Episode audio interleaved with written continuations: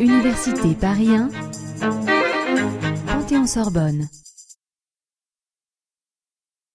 Le droit constitutionnel français se caractérise également par la recherche d'un régime politique du point de vue de l'histoire.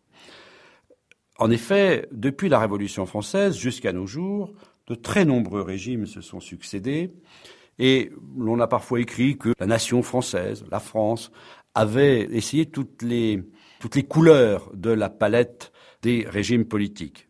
La monarchie, l'empire, la république, des régimes libéraux, des régimes autoritaires, etc., etc. Il est vrai que la France est parfois présentée comme la championne de toute catégorie en termes de nombre de constitutions qui ont pu être élaborées, certaines d'entre elles d'ailleurs ayant été élaborées mais jamais appliquées. Euh, ce qui pose d'ailleurs des questions difficiles quant au nombre exact de constitutions. Il y en a au moins dix, peut-on dire, si l'on considère seulement les textes constitutionnels adoptés et réellement euh, appliqués.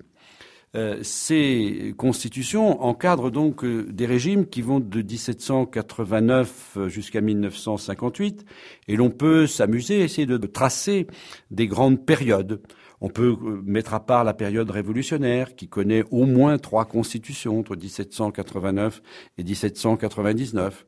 On peut mettre à part le régime napoléonien qui se caractérise par une volonté de retour à l'ordre et qui est marqué par une constitution qui est celle de, de l'an 8. On sait que ce régime napoléonien est passé du consulat à l'empire, euh, notamment en 1804. Et puis on met à part ensuite une grande période qui va de 1814 à 1870. Cette période est souvent considérée comme un temps celle de la naissance du régime parlementaire. Il est en effet intéressant de constater que, euh, alors que cette période connaît des monarchies, la Restauration d'abord, la monarchie de juillet, une république, qui est la seconde république en 1848, un empire, qui est le second empire à partir de 1852. Il est quand même intéressant qu'à travers ces différentes périodes, le thème dominant soit celui de la construction d'un régime de type parlementaire, c'est-à-dire la création d'un organe qui est un gouvernement, c'est-à-dire un organe collégial, solidaire, et qui finit par être responsable devant le Parlement. Cela s'est fait lentement, on le voit, cela s'est fait non sans difficulté, mais le régime parlementaire est à peu près adopté au moment euh, où la Troisième République s'installe, c'est-à-dire en 1870. Cette période de 1870 qui va jusqu'en 1940 euh, et peut-être même jusqu'à 1958 d'une certaine manière, est la période de la Troisième et de la Quatrième République.